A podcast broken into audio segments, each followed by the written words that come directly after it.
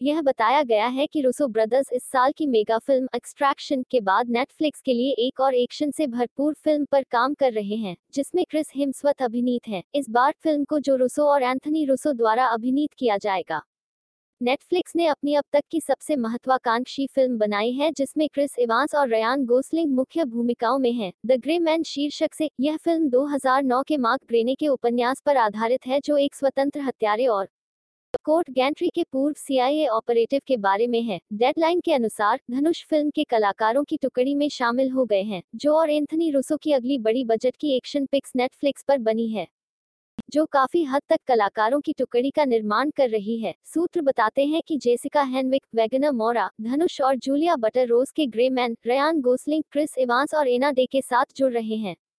Report में खुलासा किया गया है कि अर्म्स पहले से ही स्टार हैं। यह 200 मिलियन डॉलर के बजट से अधिक की नेटफ्लिक्स सेट से आने वाली सबसे महँगी फ़िल्म होगी। डेडलाइन में पहले की एक रिपोर्ट के अनुसार एक्शन थ्रिलर हत्यारों के बीच एक घातक द्वंद्व है क्योंकि जेंट्री गोसलिंग का दुनिया भर में लॉर्ड हैंसेन इवांस द्वारा शिकार किया जाता है, जो गैरी के सीआईए के पूर्व सहयोगी थे। ग्रे मैन ग्रे में बदल गया। बेस्ट सेलिंग बुक सीरीज़ और उम्मीद यह है कि गोसलिंग कई किश्तों में जारी रहेगा।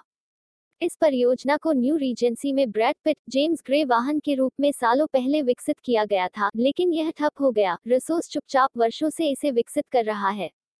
एंथनी रूसो ने डेडलाइन को बताया, फ़िल्म उन दो महान अभिनेताओं के बीच एक वास्तविक मनो है जो सीआईए के दो अलग अलग संस्करणों का प्रतिनिधित्व करते हैं, और यह क्या कर सकते हैं और यह क्या कर सकते हैं? उन लोगों के लिए जो कैप्टन अमेरिका के प्रशंसक थे। विंटर सोल्जर, यह हम वास्तविक दुनिया की अधिक सेटिंग में उस क्षेत्र में जा रहे हैं। यही फ़िल्म हमारे लिए वास्तव में मायने रखती है। उनकी उत्पादन कंपनी एजीबीओ एक महत्वाकांक्षी परियोजना का उत्पादन करेगी, जो रुसो ने स्क्रिप्ट लिखी, जिसमें Endgame screenwriter Christopher Markus और स्टीफन मैकफिली ने अंतिम कॉल लिया।